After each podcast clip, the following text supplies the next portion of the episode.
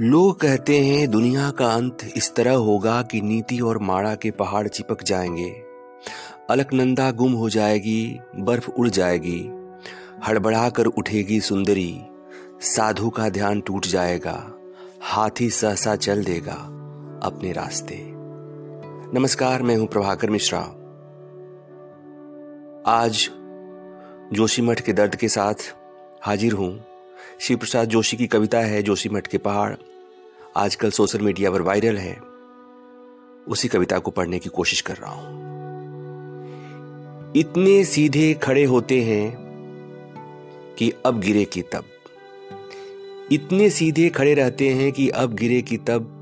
गिरते नहीं, बर्फ़ गिरती है उन पर। अंधेरे में बर्फ़ नहीं दिखती, पहाड़ अपने से ऊँचे लगते हैं, डराते हैं, अपने पास बुलाते हैं। दिन में ऐसे दिखते हैं कोई सफ़ेद दाढ़ी वाला बाबा ध्यान में अचल बैठा है।